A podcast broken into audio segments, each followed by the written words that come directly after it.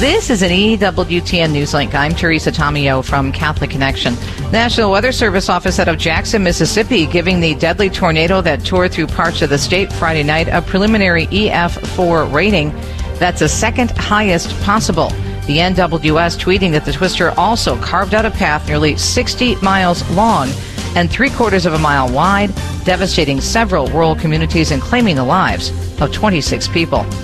The House of Representatives approving a parental rights bill to give parents more knowledge of and say in their children's education. But Senate Majority Leader Chuck Schumer said the bill will be dead on arrival. House Speaker Kevin McCarthy accusing Democrats of being too extreme to believe parents should have a say in their students' education. For more news with a Catholic perspective, visit EWTNnews.com. I'm Teresa Tomeo, and the doctor is in with Dr. Ray Guarendi. Starts now. The Doctor is In is a co-production of Ave Maria Radio and EWTN Radio and carried across the EWTN Global Catholic Radio Network. How are you, sir? This is Pierre. Oh. I can't believe I'm talking to you, Dr. Ray the Great. Well, I don't know about that. I love listening to you. You have a personality just like my father. I don't think you should feel helpless. You are helpless. Doctor, I really appreciate that. That makes me feel a lot better. You be at peace, or else I'm going to yell at you. Trying to find a reason to speak to you. I think you're the best thing since sliced bread. That Ray, he's something. Thank you so much for what you're doing for all the parents out there. I don't know what I can possibly do. I don't either. I'm getting my money worth, I think, at this phone call. Now, from the studios of Living Bread Radio Network in Canton, Ohio, the hometown of Mother Angelica, here's Dr. Ray. That sounded like a compliment, didn't it? I'm getting my money's worth with this phone call. It was a slam. Phone call was free. Her money's worth was zero. She got nothing for her money's worth. Isn't it, isn't it awful to like say something to a shrink? Good to have you with me, Dr. Ray Guarendi program. Doctor is in variant of the program, E Person Monday. Get a chance to uh, tackle. Now, I'm starting to use those sports analogies, those manly sports analogies. I was going to say address, but that sounds kind of softer. No, tackle, take on, jump into, grab hold of your e persons. This is uh, one I just came across from uh, Steven Wright, the comedian. He says, have an uncle who's allergic to cotton. He has pills for it, but he can't get them out of the bottle. you know, I remember studying when I was in grad school where they talked about comedians and they said to be a really good comedian, at least at some level, you, you have to have tremendous insight. You, you have to see things in a way that doesn't occur to the average person. And I watch these comedians, guys like Steven Wright. You know, he'll say things like, uh, I used to work in a fire hydrant factory. You couldn't park anywhere near the place you you gotta you gotta look at life in sort of uh, an angle that nobody else or few others look at. Alrighty, so I got to decide what I'm going to talk about. This this came from a magazine. This was some years back. This is why so many parents. Well, this alone isn't why. This typifies why so very, very many parents are insecure, second guessing, unsure of themselves, afraid to take charge, afraid of making mistakes, don't want to be psychologically correct. Need I go on? You'll find out as soon as I read this question. Now, this was sent, it was in a, a very high profile family magazine was sent to a woman who it says here is an educator. All right. I don't know what her degree is. I don't know whether she works with parents or not. Maybe she just has decided that she wants to give advice via a magazine. My 16 year old son was dumped by his in crowd, and that was in quotes, in crowd friends when he and his girlfriend broke up. Now he's hanging out with guys who smoke pot and drink. He says he doesn't participate. How can I keep these people from bringing my son down? Now, the average person, before the psychologists and the educators like this swarmed the scene, would have said, well, you shouldn't be around those people. That's not good. They're smoking, drinking, they're doing stuff against the law. Smoking pot now. And by the way, the pot that is now on the streets is scary. Just no, he's not allowed to be around them. You have to watch out for his tape. No, no, no, no, no. This you'll see real quickly here how this uh, quasi expert addressed the problem. But let me just comment on a couple of the lines in the question. My 16 year old son was dumped by his quote in crowd friends. My experience dealing with parents and teens in crowd is not necessarily a good place to be. These are the kids who have a lot of social freedoms. They got a lot of opportunities and they're they tend not to be all that supervised. In crowd is the clique. It's the kids who uh, may not necessarily be the safest group to hang around with. I know that's a generalization, but in crowd uh, means some things now that are a little more pejorative. Now he's hanging out with guys who smoke pot and drink. Okay, bad crowd. He's, he's with people he shouldn't be anywhere near. Then she says, he says he doesn't participate. Well, there you have it. He doesn't. Okay, that's good. Glad, glad to hear that. Now, any parent is not going to say, well, you know, that's who you hang around with, but you're not like them. You're not going to do what they do. Okay. Then she says, how can I keep these people from bringing my son down? Well, that sounds like you can influence those people. You can't. You can't influence those people. Excuse me. You have to influence your son. Now, I think that's what she means to give her the benefit of the doubt. I think she means, how do I talk to my son so these, these kids don't pull him down to some of the stuff they're doing? That's what she means. But apparently, one of the options is not to say you can't be around them. All right, so here's the answer. Oh boy, the answer. I want you to take a step back and see his position. All right, there you go. You got right off the bat. Right off the bat. Mom, you're not being sensitive. This kid broke up with his girlfriend and he's hanging around with some kids who are going to get him in trouble. You got to see his position here. He's feeling lonely and rejected. His girlfriend is gone from his life and his friends chose her over him. That may not be what happened at all. I'll just throw speculation out. What might have happened is that she didn't want to hang with him for various reasons, and he's showing a side of him that may explain it. He immediately headed toward a group that is, in ways, risk takers. So, is it possible that the very same things in his personality that attracted him to this group that the mom should keep him away from are things that the girlfriend saw in him that she didn't like. Okay, we don't know. We don't know. Your son wants a group to hang out with. Anybody would in his place. Oh, well, there's his position. He wants somebody to hang out with. That must be the determining factor. He just wants somebody to hang out. It's kind of like the guy who says, I read Playboy for the interviews. He wants someone to hang out with. Yeah, of course he does. The question is who? And he's 16. And your mom. It gets worse. So remind him of your expectations regarding his behavior. In other words, son, don't do what they do. There you go. That's that's a safety factor and then tell him he has the right to spend time with whomever he wants. Oh, well, shoot, those guys over there, uh, they'd break and enter. Yeah, yeah, it's time to spend with whomever he wants, right? Oh my gosh.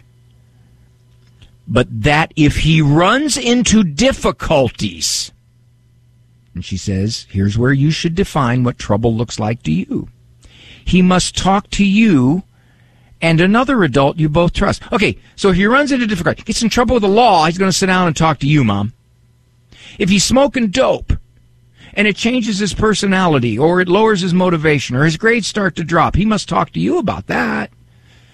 No, not the fact that he shouldn't be around those guys because they're not good for him and that as a parent, your job is to protect him from himself. No, no, he has the right to be with whomever he wants. And you need to understand that, mom.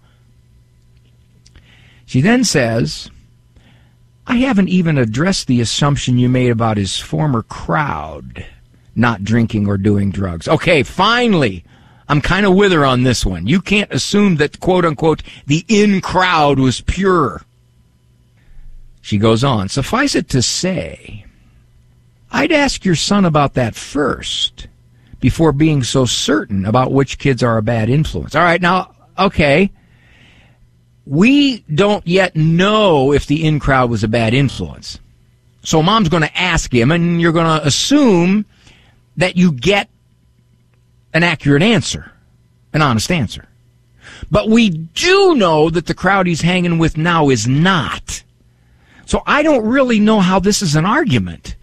That's like saying, okay, you know, the in crowd wasn't that great either, and uh, this new crowd isn't great either, so there you go. Let him hang around with who he wants. You may find out that the original group stepped outside the lines just as much as the current one does. I agree with her on that one but just hid it from their parents better. I agree with him on that one too. That's not the issue. The matter is a 16 year old boy hanging out with people who are drinking against the law, smoking pot against the law, and who knows what else they're doing. If they're going to do this, they're into other stuff too. And yet, this quasi expert says, let him know he's allowed to hang around with whomever he wants, but that if he gets into trouble, he needs to talk to you and remind him of your expectations. Uh huh. And that, my friends, is one minuscule example of why parents who turn to the experts sometimes get so confused, so unsure of themselves, and are not willing to follow their God given instincts and common sense to deal with the kind of stuff that this culture now lays in front of them. Dr. Ray.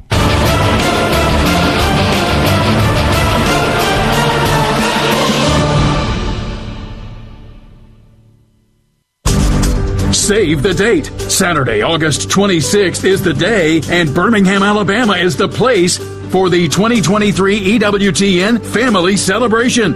We're celebrating Mother Angelica's love for the Eucharist, and join us to mark the centennial year of Mother's birth. Make your plans now to attend this free event. More details coming soon at our Family Celebration webpage, EWTN.com slash family celebration. There's a notorious lack of honesty and far too much sentimentality when we discuss race in America. And it doesn't serve anyone very well in the long run. Right now, of course, the political left in America is exploiting the deaths of George Floyd and Walter Scott and others to exaggerate the degree of racism among police departments. And this exaggeration of injustice is what Karl Marx called heightening the contradiction. It was the, a precursor, not to reform, but to revolution. And it is important, especially for Christians, to see George Floyd as a brother in Christ. Christ died for George Floyd, but he also died for Derek Chauvin. And as I've said before on this program, I do think criminal justice reform is necessary. But my principal job as a Catholic communicator is not politics, but to share biblical truth. Racial injustice results from Christians failing to apply the fundamental truth that we are all created in God's image. Kresta in the afternoon with Al Kresta. 4 Eastern on EWTN Radio. I'm angry, frustrated. Sound like you? Someone you know? Well, it could be any of us from time to time. But there's different types of anger. It's not so cut and dry. Hi, everybody. I'm Dr. Ray. One thing is for sure, you don't need to suffer with anger frustration. In my book, Living Calm, Mastering Anger and Frustration, you'll learn whether your anger is a product of your nature or your nurture and how to regulate those emotions and those thoughts. You can get Living Calm and all my other books at AveMariaRadio.net.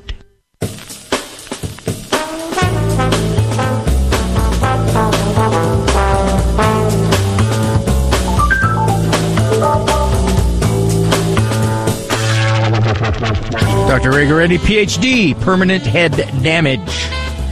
Post hole digger. Putterer in the history of Denmark. Good to have you with me.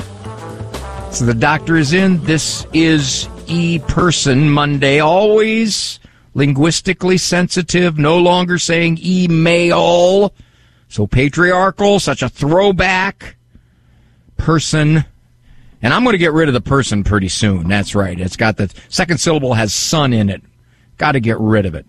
This is from Alex. Alex sounds like he is in a PhD course for clinical psychology. He says, I can't help but make some connections between some of the things I'm hearing in class and the teachings of the Catholic Church. I am completing RCIA classes with my fiance and I'm set to be initiated in April. So much of this new information is swirling in my head between the academic classes and the RCIA courses. In my academic classes, I'm learning about developmental psychology, Piaget, Erikson, Bowlby, nature versus nurture, intergenerational trauma. You got the picture, Dr. Ray. Major theme that I've noticed is that children learn much from their environment. Children who have loving parents do not have issues later in life. I would attribute many of the successful markings of development in a child's life to the experiences provided to that child by parents.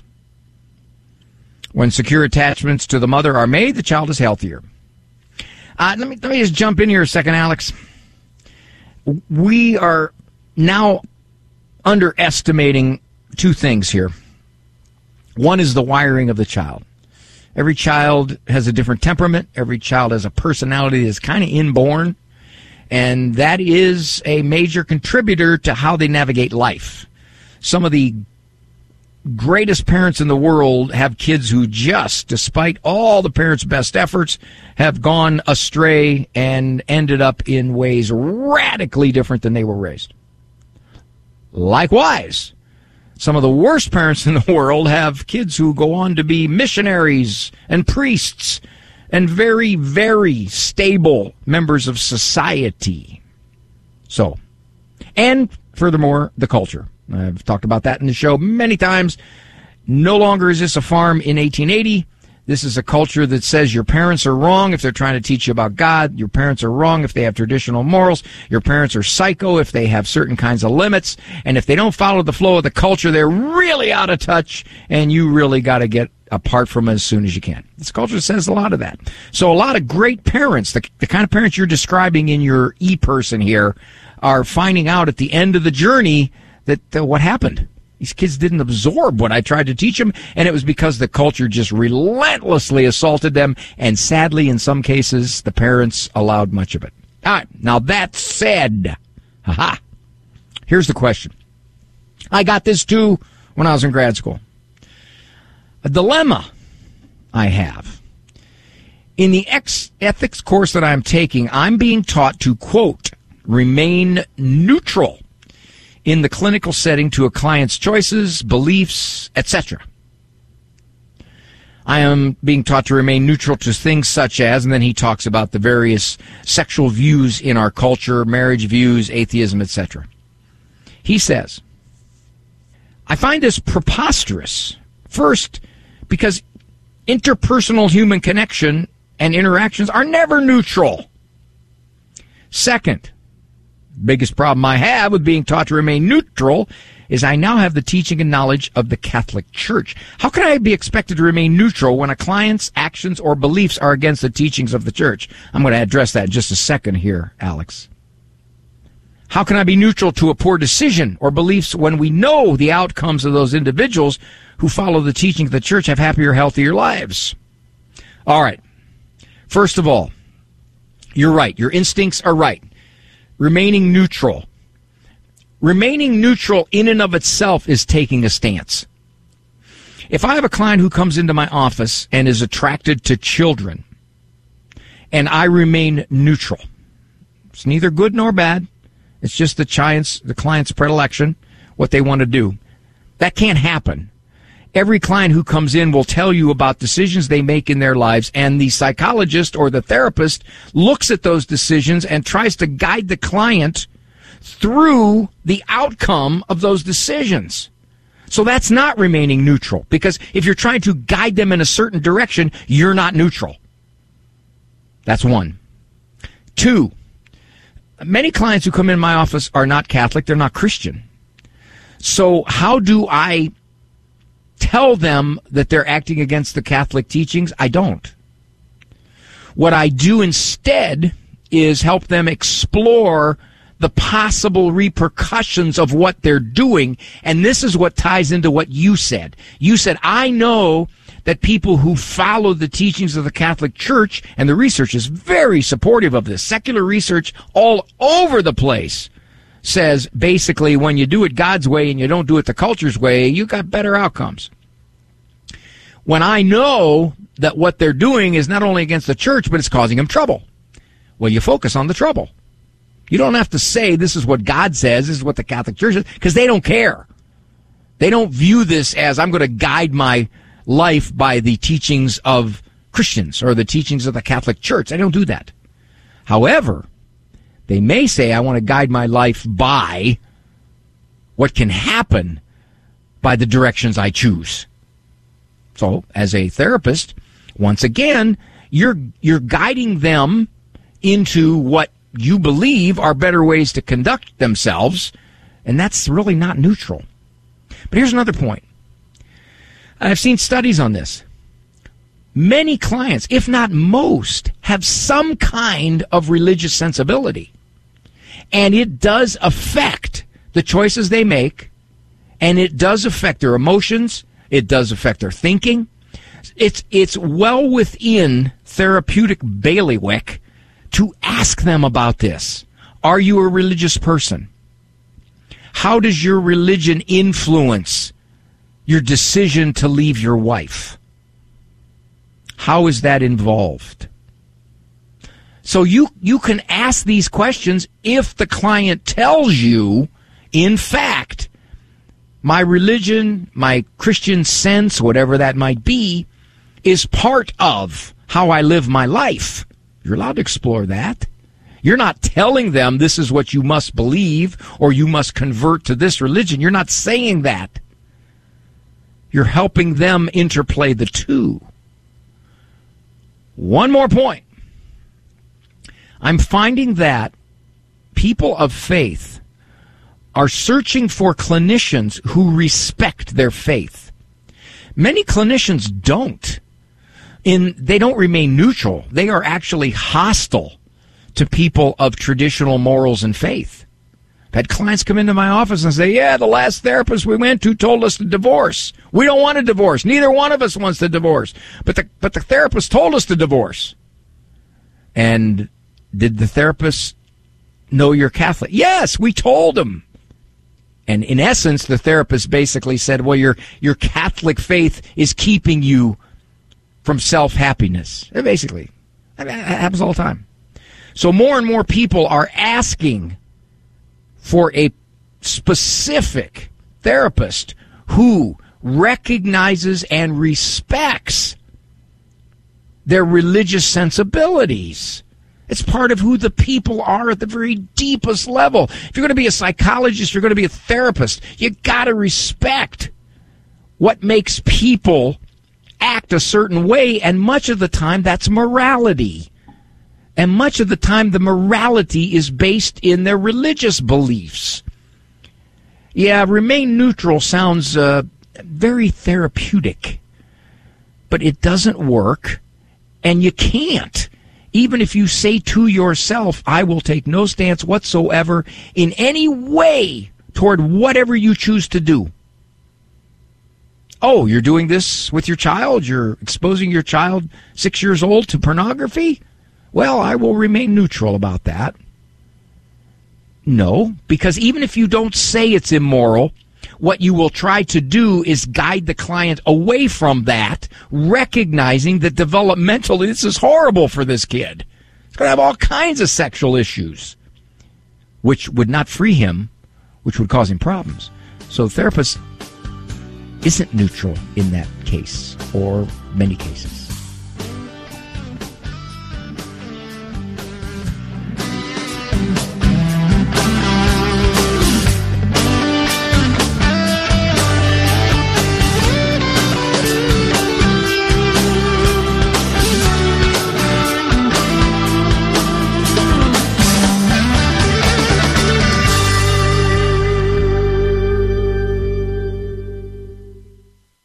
Father Benedict Groeschel.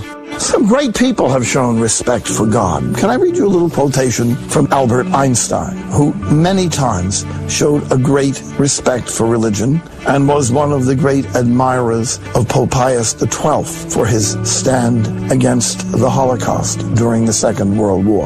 Einstein wrote, The fairest thing we can experience is the mysterious. It's the fundamental emotion that stands at the cradle of all true art and science. A knowledge of the existence of something we can't penetrate of the manifestations of the profoundest reason and the most radiant beauty, which are only accessible to our minds in their most elementary form. It is this knowledge and this emotion that constitute the truly religious attitude. Oh my, so beautifully said.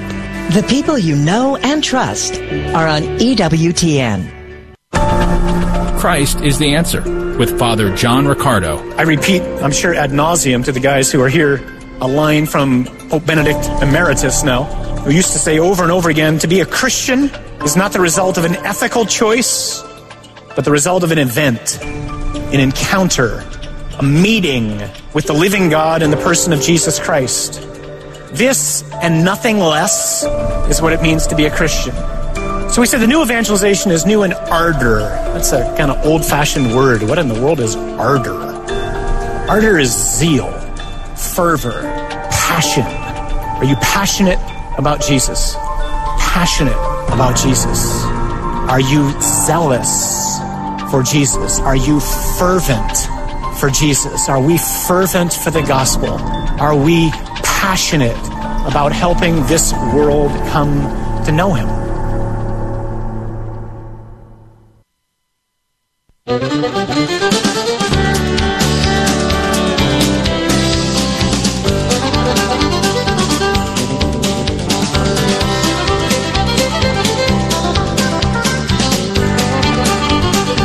Yeah, you just can't be depressed when you're listening to a fiddle. There's two other uh, instruments harmonica and banjo.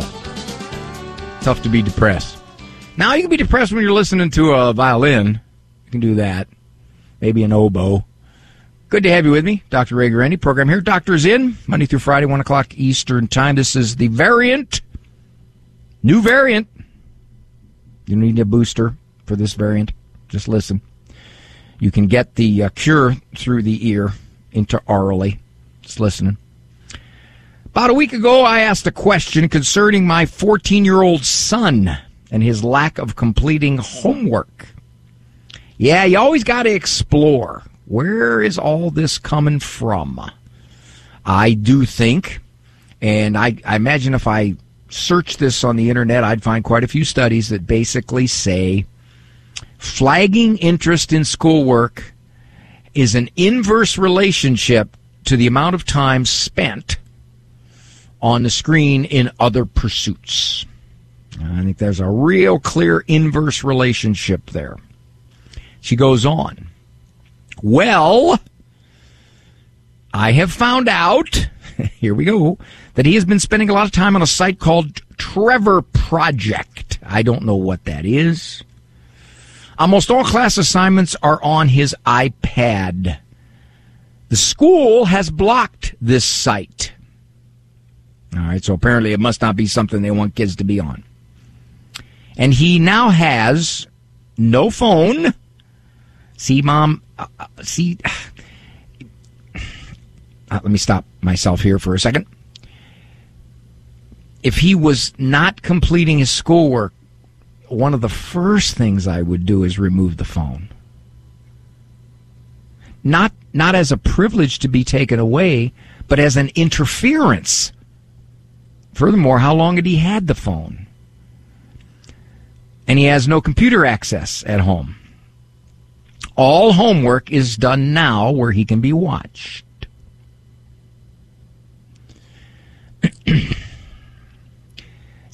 Typically what happens is, for us parents, we're reactive the problem surfaces, and then we say, uh oh, uh oh, we got to make some changes here.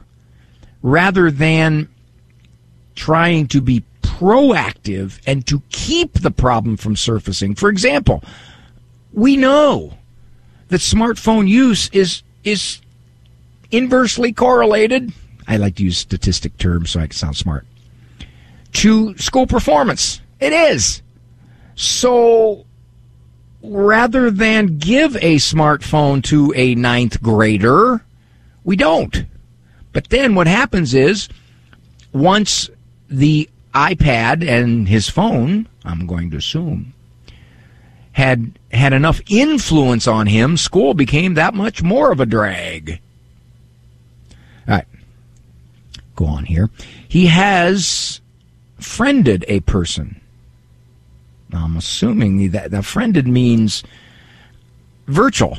I, I don't know. Is it used to friend meaning I made a friend with someone in person?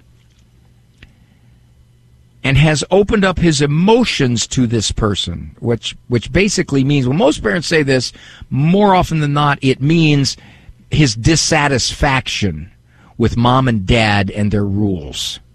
That's most often what it means.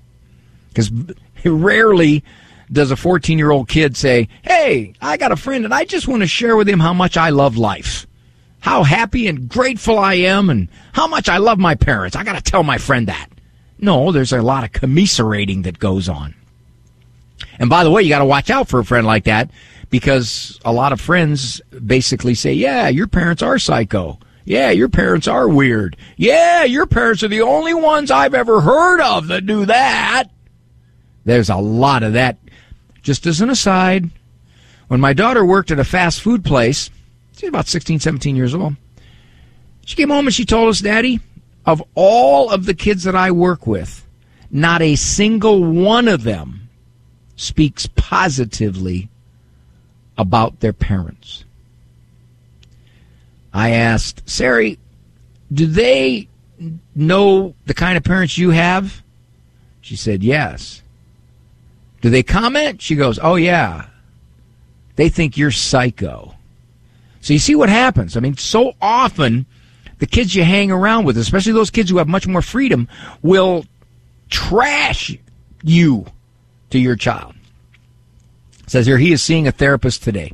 Okay, so I'm not going to comment on anything that could be anywhere near therapeutic related. These are just generic observations about parents and kids in this culture. As a parent, do you have any advice on how I can help him? He hates us right now. Unfortunately, and I've commented often on this, this kind of adversarial relationship between parents and kids is really something quite new. I believe that. In human history, it's something quite new oh yeah, kids were always immature and kids always had to be guided and kids always had to be protected from themselves. But this, this kind of, I hate my parents. I can't stand my parents. I've got to get around my parents. My parents are weird. That's happening a lot. And it's happening in parents who are trying to parent differently from the culture's freedoms. I respect his emotions and hate to take this away from him, but it is definitely not permitted.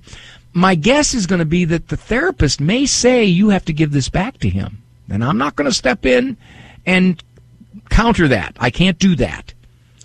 Uh, but but be prepared that the therapist may say that as a parent, you have to let him have these things back because that's what kids at age 14 do now. Now, not all therapists do that, but some do. The other thing I would say is, unfortunately, a good parent has to be ready for their kids' ill will, for their kids' resistance, for their kids' very negative perspective on things. I knew it. I had one point I had seven teenagers. We homeschooled. We tried our very best to teach them the Catholic faith. That made us a very small minority. Definitely homeschooling is a minority, 1 to 2%, maybe 3. And taking the faith very seriously, that is about 10%, 12% if you if you believe surveys. So, of course, my children were quite able at those ages to look around them as much as they could and see that the other parents don't do it like we do. And I knew that. And I knew that they were going to, in each their own way, some would absorb it, accept it, and see that it's wise. Others would say, nah, I'm not going to go head on against mom and dad. I'll, I'll get sneaky. I'll go around the bend. And then we had a few who jetted out their jaw and tried to resist. It didn't work. Not very long. But I knew it. I braced myself for it. And I think, Mom, you're kind of in the same position. You're taking some strict stances because he's showed that he can't be trusted. So now, um, I would suggest that you do get a chance to talk to the therapist if the therapist of, is of that mindset to allow parents to uh, weigh in. Dr. Ray.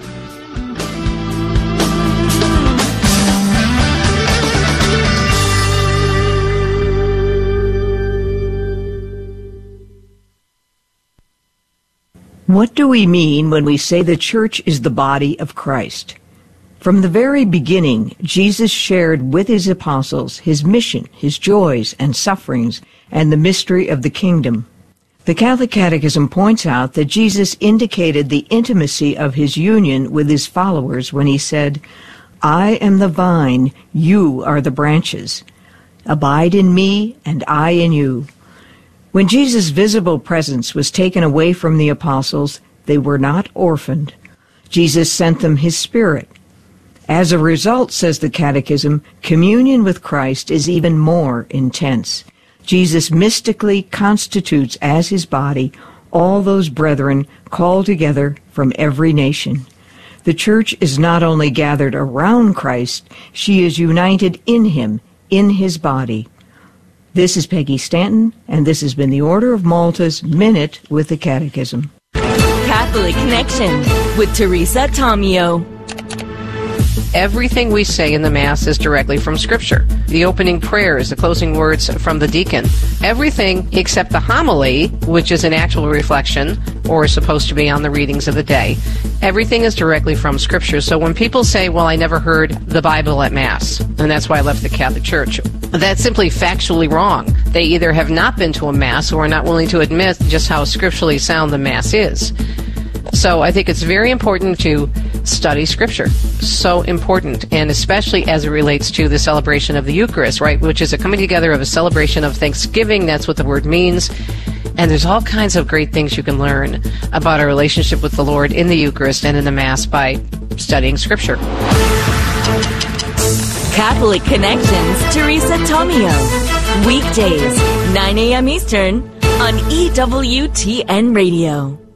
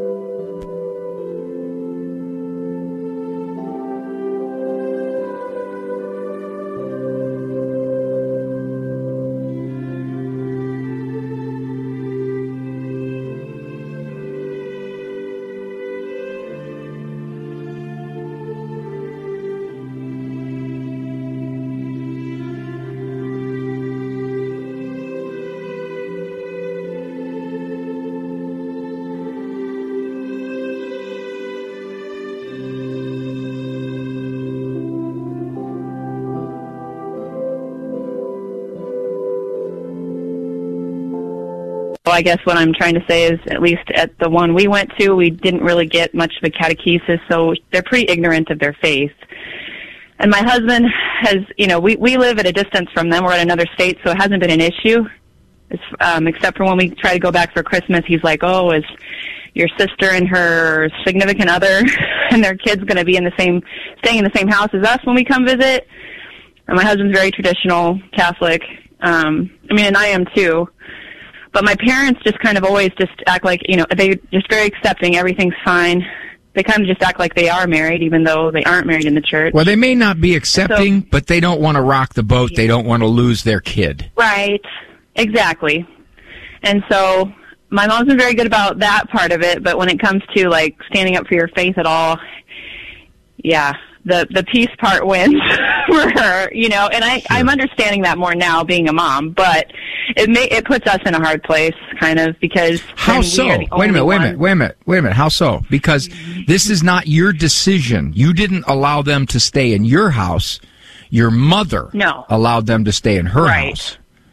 So if if you stay there, this has this has nothing to do with you. That's true. If your husband says, "Well, we Um, need to make a statement," um, I think you're wasting your time because I think your sisters yeah, well, I think exactly. he just thought I needed to talk to my parents about it, which I have, and uh, especially my dad because he's the more traditional Catholic. you got nowhere. You got nowhere. because this is an emotional Yeah. thing, and they're deathly it they're deathly afraid. Go in and out of the ears, but anyway, so then we're pl- trying to plan this family trip, okay, to get all the cousins together, to get my parents and us kids together, and we were thinking we'll go to an, a resort that has cabins, and they could just stay in another cabin, and it you know wouldn't be an issue if they're in another cabin.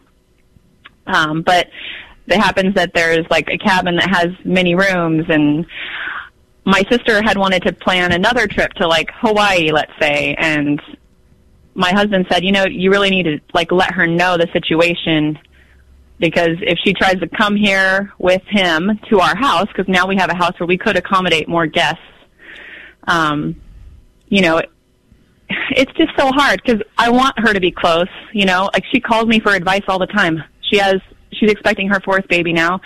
With this guy, um, fourth baby with this guy. Yep, with this guy, yes. Hmm. And I didn't go to her wedding, but she was very accepting of that actually, like surprisingly kind Well, of. then I she mean, would probably be accepting that the, you would say, "Hey, look, I, I can't let you stay here in our house. Can't let you do that. I got That's kids." what I would I kind of thought she wouldn't be surprised when I brought it up to her, but I I think I just did it at a bad time. I did it by text Nah. message. you know what I think it is? It was you know what I think it What? is? Now I could be wrong. I was wrong once, 1984, I think it was. Um, I I remember looking at the watching the Browns game, and I turned to my friend and said, "I think they're going to call a draw play," and they didn't. They they dropped back and threw a screen, so I was wrong. So it was 1984. So I'm I'm taking a risk here. My my my gut tells me that when you didn't go to her wedding, she probably accepted that because okay, it was this this this this first moral decision you had to make regarding this guy. All right. Okay, I know my sister. She's she's Catholic to the core. I got that. Well, now her attitude is, "Hey, we've been together X years. We have a better relationship than most marriages. And furthermore, we've got four kids together. So when are you going to get over it?" Now, right. Ah, I'm glad you said that because I was sweating because that was 35 years ago was the last time I was wrong, and I risked it all on your call. It's a good thing you said right because I would have hang up on you. Now, given that, Amy, I think you got several options. One, of course, in your place, you say no, we we can't do we can't do that, uh, and we we just won't do that. One for the moral reasons, and also for the kids. I don't want to confuse the kids.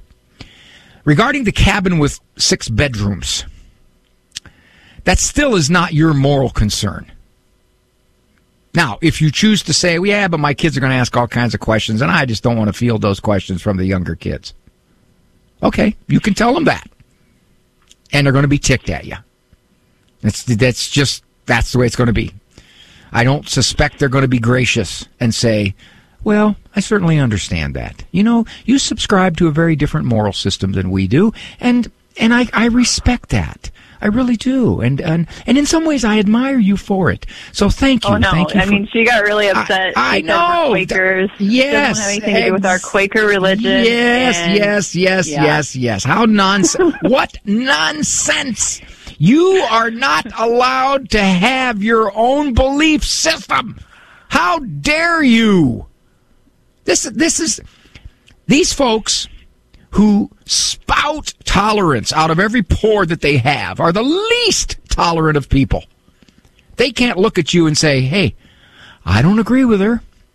However, I acknowledge that she has as much right to believe as she believes as I think I do. Okay. No, no, no, no, no. And you know why it is, Amy? All right, here we go again. You can tell me I'm wrong, but you better not. Because she knows that what she's doing was not the way she was raised.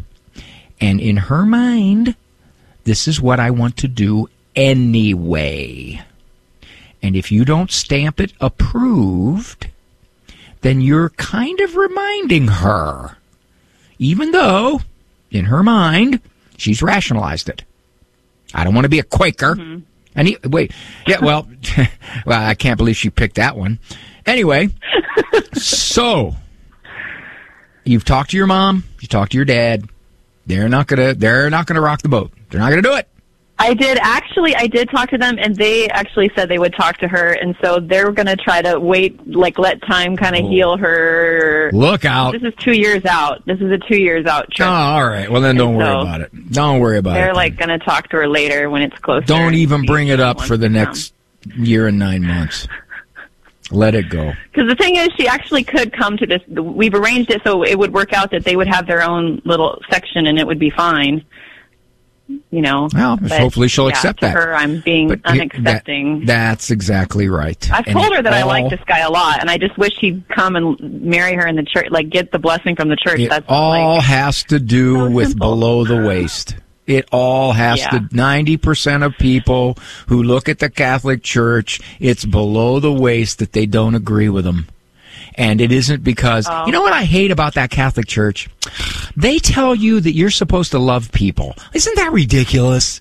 They say that you're supposed to to share what you have with others who have less. Oh, that just ticks me off. No, they don't say that. They don't say that at all. 90% of the time it's because they want to live sexually and postmaritally, premaritally, and every other way the way they want to live. All right, Amy. Good luck to you, dear. Don't worry about it for another Thanks. year and nine months. And I risked, I risked my 35 years without being wrong on you. I hope you appreciate that. okay, thank you. You're welcome, dear. I'll talk to you later. Bye. Okay, way past break. By the way, you know, one of the things that happens, we, we get the we get the bevy of calls up front on the program. Everybody calls in top of the show, and they think, well, that's it. You know, I'm not going to call in now. There's only eight minutes in the show, or ten minutes, or twelve minutes. No, no, no, no. Call in any time because the the call. What's the word I'm looking for? Uh, uh, rate? What's the word? What, what's the word I'm looking for, Andrew? call select call selection call selection doesn't necessarily depend upon who calls first. It depends upon the topic it depends upon the situation it depends upon the time we have left all kinds of things. So i'm telling you if you want to call in and you say well it's too late now don't say that. Okay that's enough. I'm done. Bye. Would you get on a plane that doesn't have a pilot? Investing in passive index mutual funds may present the same issue. The Ave Maria mutual funds are actively managed by seasoned investment professionals to help you meet your investment goals in a morally responsible way. Ave Maria funds are managed to conform to pro-life and pro-family values. Long-term investors could invest in the no-load Ave Maria mutual funds. You can learn more about the Ave Maria mutual funds at 866 Ave Maria or visit AveMariaFunds.com. If you believe in the power of prayer, Ave Maria Radio invites you to look at their website to submit a prayer request at AveMariaRadio.net. Your prayer requests are shared with hundreds at the Dominican Sisters of Mary, Mother of the Eucharist, the Servants of God's Love, the Monastery of the Blessed Sacrament Cloistered Nuns, the Family of Faith Apostolate, and the staff of Ave Maria Radio. Just go to AveMariaRadio.net and click on the Community tab to submit your prayer request today. Christ is the answer with Father John Riccardo. You know, maybe we need to ask ourselves do we really know Jesus? Maybe another way to ask that would be how familiar are you with the Gospels? When I was living in D.C., I was on the plane taking a late flight home, sitting next to a young girl. She was probably 16, 17. I had my collar on and we got talking, and she said um, somehow in the course of the conversation, she acknowledged that she was running away from home and was in the midst of uh, an awful lot of difficulties that were going on. Her story seemed to be remarkably akin to the story of the prodigal son, which we just heard this past Sunday at Mass, huh? And so I started to speak a little bit about that with her. And I said, You sound a little bit like the younger son in the story of the prodigal son. And she looked at me like I was from Mars. And I said, Are you not familiar with the story of the prodigal son? And she says, No, never heard it. And I just looked at her and I says, Oh my goodness, are you in for a wonderful evening?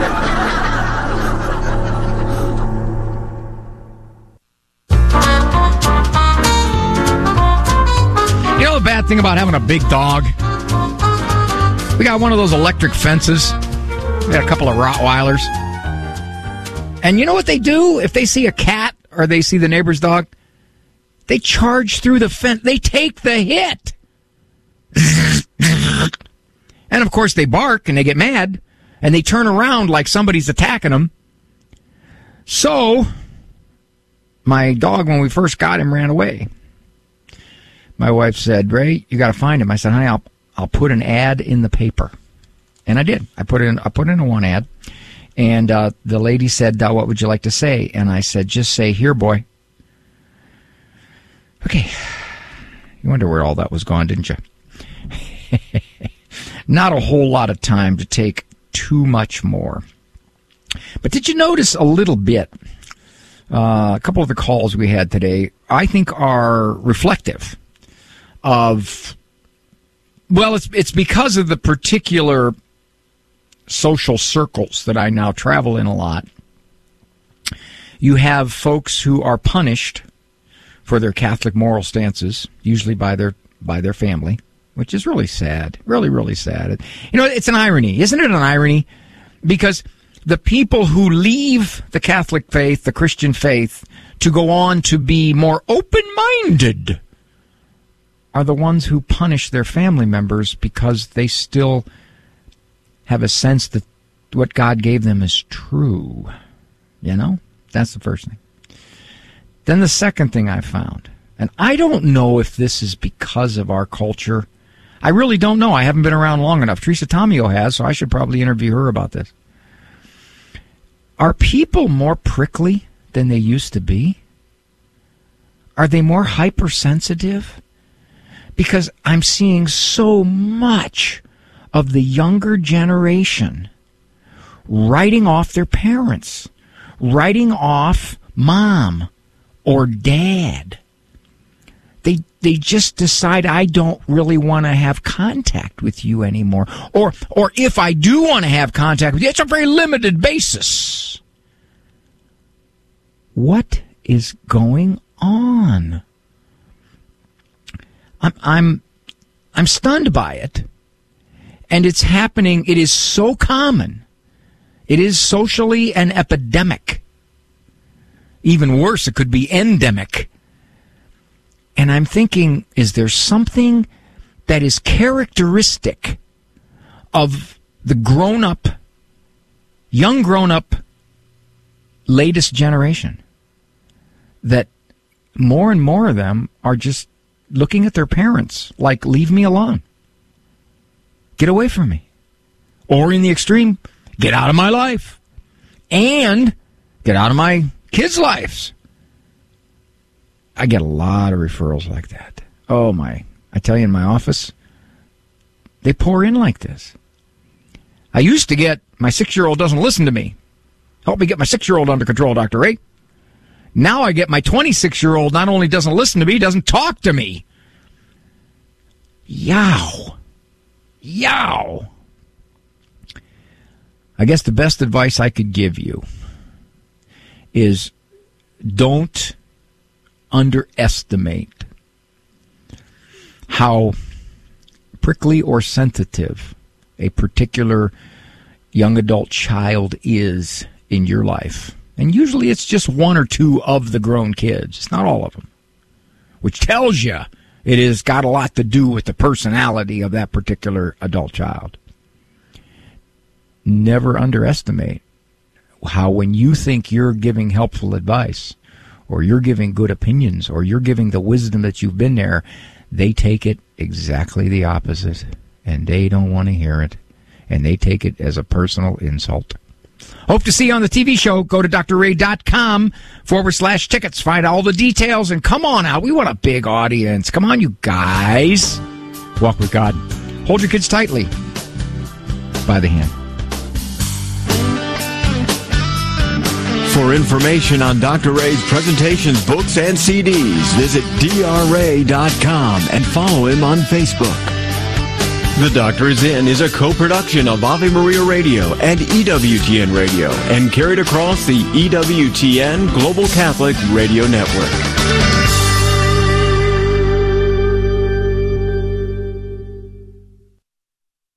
The next Military Women's Acts Retreat will be on May 18th through the 22nd at St. Anthony de Padua Retreat Center. Come experience a weekend of focusing on your faith and its application to daily life. This retreat will help cultivate friendships among other military women in the military church community. To request a registration form or additional information, email samilitaryacts at gmail.com or call Irma at 210-573-1226. Mother Teresa said, let no one come to you without leaving better or happier. This is how we try to live our personal and professional lives. We're Rob and Camille DeMaio, proud sponsors of Guadalupe Radio here in San Antonio. Our team of realtors can help you through every step of buying or selling a home. For more information, call us at 210-488-1144 for real estate help in San Antonio and throughout the United States. Rob and Camille DeMaio, your real estate team. 210-488-1144. Oh, hey, Mater, where are you towing that car? Just making a tax deductible car donation to the Guadalupe Radio Network. Man, that GRN is a life changer. Well, that's charitable of you. And did I mention tax deductible? to be like Mater and donate your car, call 866 628 2277 or visit grnonline.com and click on donate. And you'll get a tax deduction. Shining the light of truth on the path of salvation. This is the Guadalupe Radio Network, radio for your soul.